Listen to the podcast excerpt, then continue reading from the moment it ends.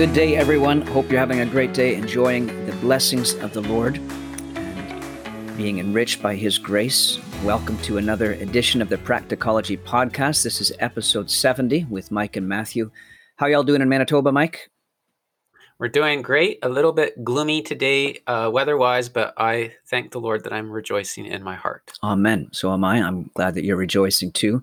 Mike, you and I each have families. Esther and I have sons and daughters. You and Helen have daughters. And we've spoken together on episode 65 about the subject of friendship and how we can try and put our children in good environments to have good friends. But of course, we can't actually ultimately choose who they become friends with, right? Sure. Yeah, that's true. But, Mike, do you ever think you might like to choose your daughter's future husbands? I mean, neither of us believe, I don't think that it is essential that they be married. Paul makes clear in 1 Corinthians 7, for example, that singleness can be a valuable calling in which to serve the Lord. But if they are to be married, do you ever think it might be high time to bring about some changes in Western culture and reintroduce arranged marriages into the common practice of the church? Absolutely. It's very tempting. And I think I'm going to have a series of podcasts on it to try and change the culture a bit. All right. I will, I will look forward to that. I'll participate in them with you. I might not say much, but I'll, I'll listen to you for sure.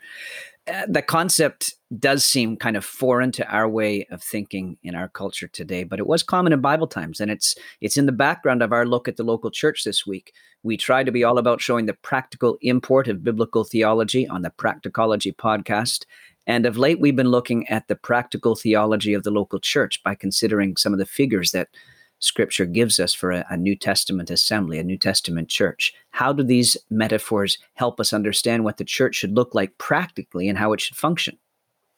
Yeah, and you're going through these uh, episodes and metaphors, Matthew, so that we can grow into healthier churches. The, the New Testament model doesn't need correction or adjustment but in our in our real local churches that we're part of we do sometimes need correction. We need adjustment. So it's always good for us to come back to hear what the spirit says in the bible and to learn from it. So far uh, you've shown us that the local church is a garden then a temple a body and then god's household.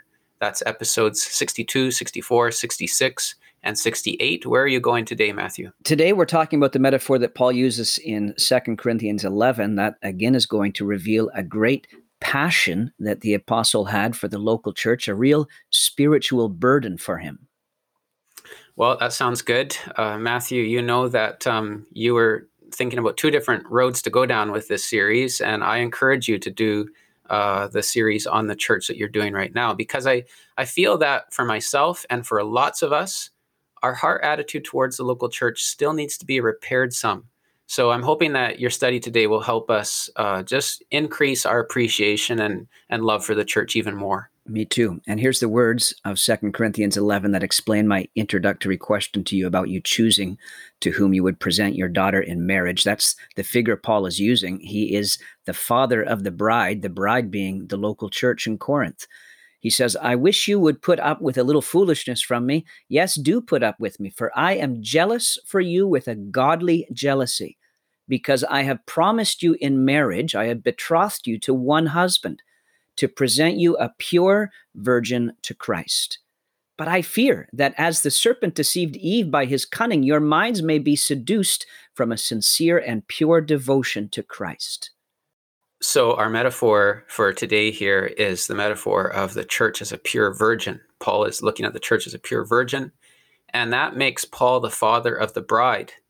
Uh, I see. I see exactly where you're going with your question, Matthew. Paul is the father of the bride, and his concern is to see the church maintain its purity all the way until she's united with Christ. Exactly. And brothers and sisters, did you catch how great a concern this is to Paul? How much of a burden he felt for the church of God. He speaks of having a godly, a divine jealousy. In other words, Paul's saying, I am feeling the emotions of God over this church. My heart is beating in harmony with God's heart for this assembly. That's a great example for us in the love, the passion, the spiritual burden that we should have for the church of God in which He has placed us, a divine jealousy. Think back to Exodus 34. Um, God says, You shall worship no other God, for the Lord, whose name is jealous, is a jealous God. Now, there's a, a difference between jealousy and envy. We don't use the word envy as much.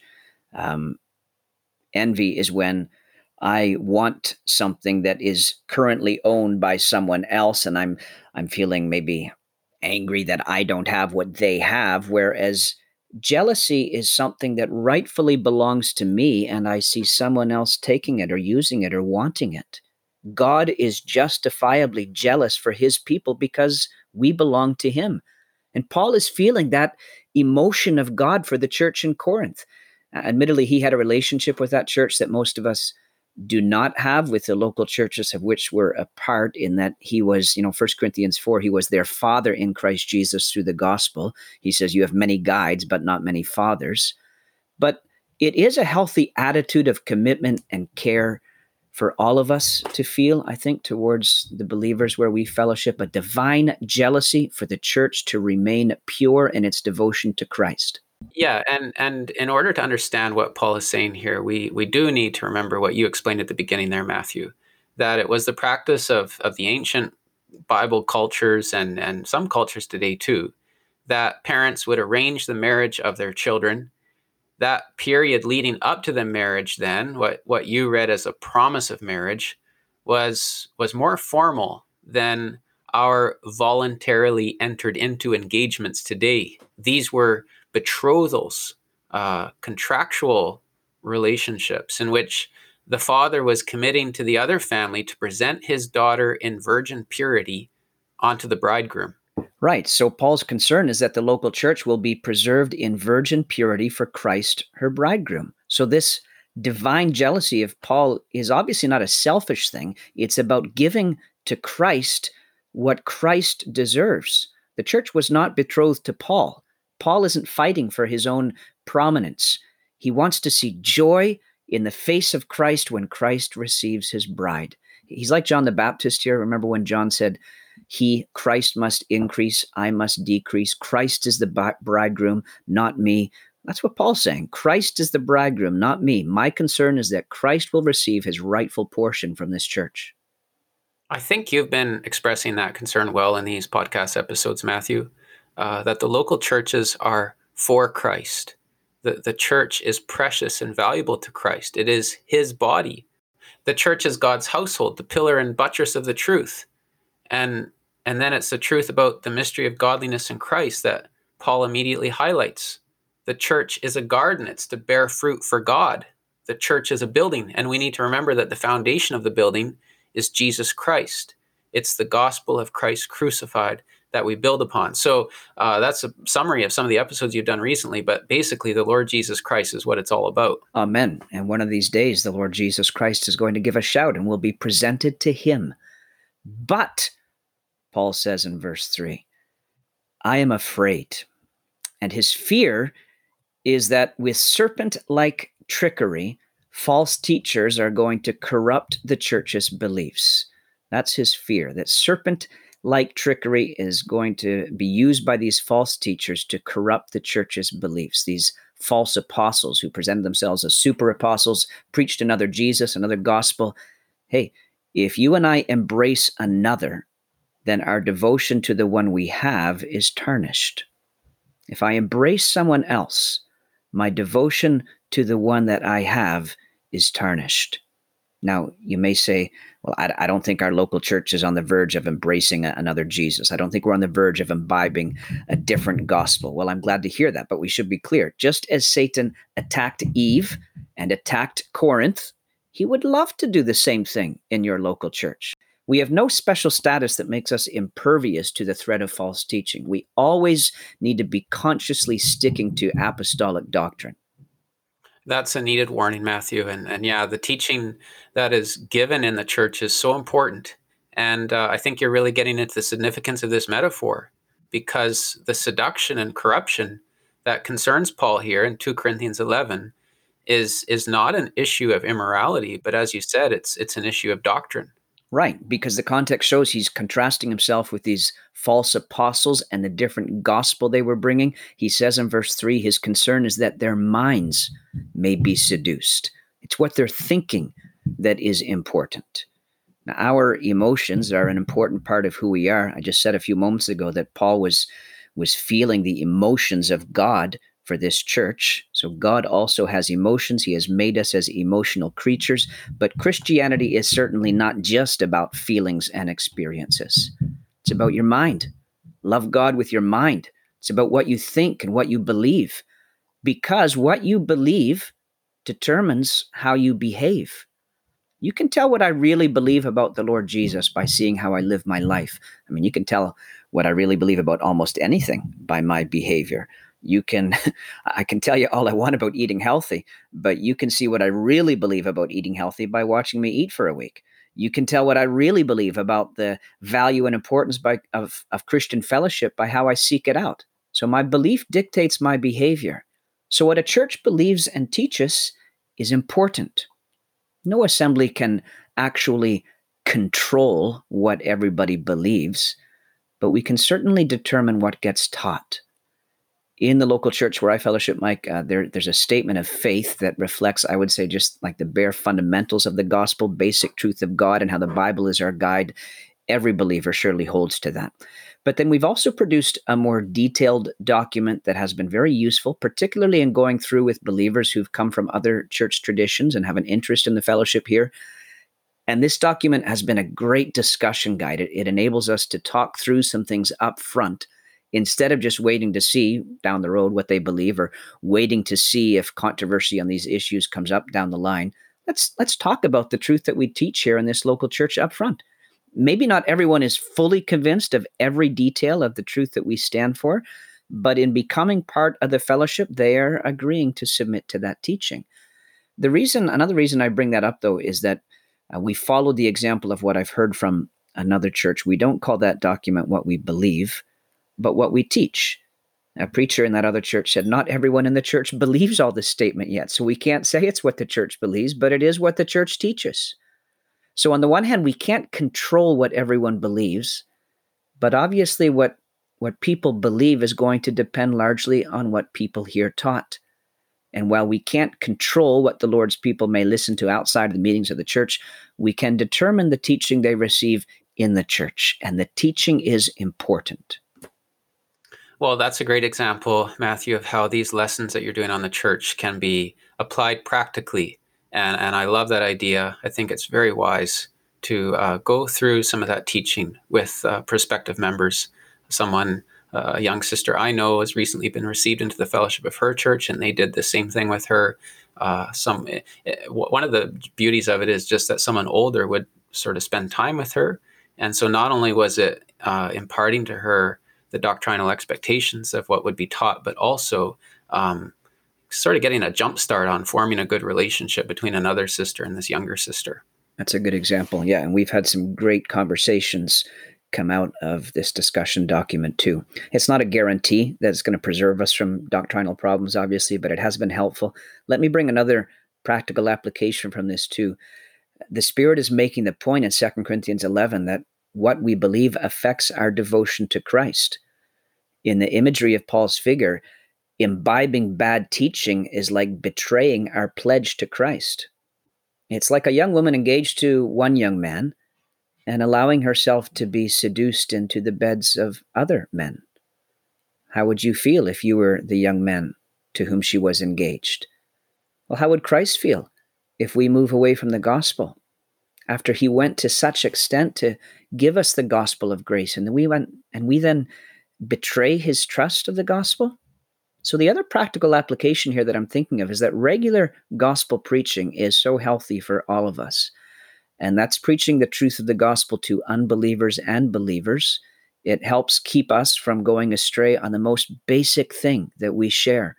Uh, if a brother in our church who preaches sometimes starts to develop some strange ideas about the gospel, we're going to find out because we're going to hear his gospel preaching. So it's a healthy preservative for us in that way as well. And as the apostles' doctrine is an outworking of the gospel, regular gospel preaching helps to preserve the church in the purity of its doctrinal commitment to Christ. I love it. I'm all for it, Matthew. Uh, these are great practical examples of how what the local church teaches and believes is so important. All right, good. I'm glad to hear you're all for that, Mike. Thank you. And if what we teach is so important, then a second lesson I'm taking today not only is the truth that is taught in the local church important, but therefore part of being a healthy local church is to strive for better teaching. Now, bear with me, listeners. I'm not bemoaning what you and I are regularly taught. Many of us can reflect on a very rich heritage of sound teaching, treasuring an orthodoxy of doctrine about Christ, about the gospel, about the church, about holy living.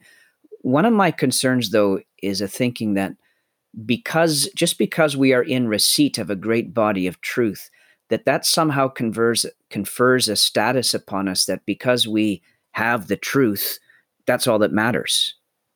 No, we need to keep believing the truth, keep practicing the truth, keep coming back to the scriptures as our judge and guide of the truth, keep learning. And then we need to teach all that truth in a fresh, relevant, and effective manner. How do we get there? Well, for those who may teach the word of God in, in the local church a little bit, obviously fundamental to this is, is the regular study of the scriptures and time with God. Mm. Reading other good books will help as well, the remaining anchor supremely in Scripture. All of that is going to take time. There's no shortcut to that. But uh, the people of God are worth it.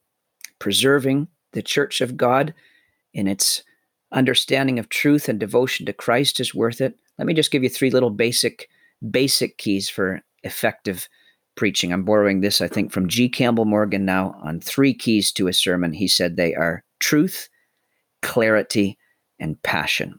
I read that a long time ago, and that has stuck with me. Truth, clarity, and passion. Truth. In other words, give food from the Bible. That's that's our source of truth. Clarity. When you give a message in the local church, do you know what you're really trying to communicate? If I don't clearly know what I want to get across, what are the chances that the audience will? And here's a valuable question to ask yourself in your preparation. Ask yourself the so what question how does this study of mine really matter? Okay, I've, I've done all my studying, I've got my notes all organized. So what? How are my words going to actually affect anyone's life? Do I have a main point in my message? If you don't have a main point, they're probably not going to get a main point. My main point in our podcast today, by the way, is that the teaching in the church is important. Truth, clarity, and passion. And I don't mean you need to be a, a charismatic speaker or that you need to raise your voice a lot. What I simply mean is, has it gripped your heart? How can I expect it to grip the heart of others and change their lives if it hasn't really meant something to me? This is a living word we're handling, so let it let it pierce our hearts. And then tell it to others from your heart. Truth, clarity, and passion. And I'll add a fourth in in the context of 2 Corinthians 11, remain tethered to Christ and the gospel. Remain tethered to Christ and the gospel. Good teaching should strengthen our devotion to Christ. I'm also going to add a word of caution, though, here from 2 Corinthians 11. There can be a risk in wanting better teachers. Just consider the situation in Corinth. Paul brought them the gospel. He sees them established in the basics of their faith. Now, others have come along with, with more style, maybe. They've got some novel ideas. Maybe they're more skilled in speaking. Paul was doubtless a mighty man in the scriptures, but it does seem in verse 6 that he was less skilled in speaking. But he knew the truth of God, and he had a life that matched it. Just be careful about latching on to someone or something just because it is novel. It's very possible for people who are raised in a doctrinally protective environment to suffer from the pendulum effect, where they go from having this false sense that everything out there is bad to thinking that everything out there is wonderful just because it's new and they haven't heard it before. Of course, neither are true. But remember, the church doesn't gather to the teacher, the pastor, the preacher, but to Christ. Ephesus was a very privileged New Testament church. They had Paul among them, they had Timothy among them, they had John among them. No wonder they get that commendation in Revelation chapter 2 about their uh, loyalty of faith, loyalty of doctrine, but then they're rebuked for misplacing Christ. The church is to be a pure virgin promised in marriage not to a preacher, but to Christ. I'm not trying to knock gifted preachers and uh, I don't want to undo everything that I've been saying in this podcast already by minimizing teaching. But having a superstar preacher or pastor doesn't automatically resolve the issue of the church remaining pure in her devotion to Christ. Value good teaching, but don't let your desire for good teachers override your desire for the bridegroom, who is Christ. Mm-hmm. I really appreciate the balance you're striking here, Matthew. Uh, you're keeping us Christ centered while also reminding us that the pulpit is important.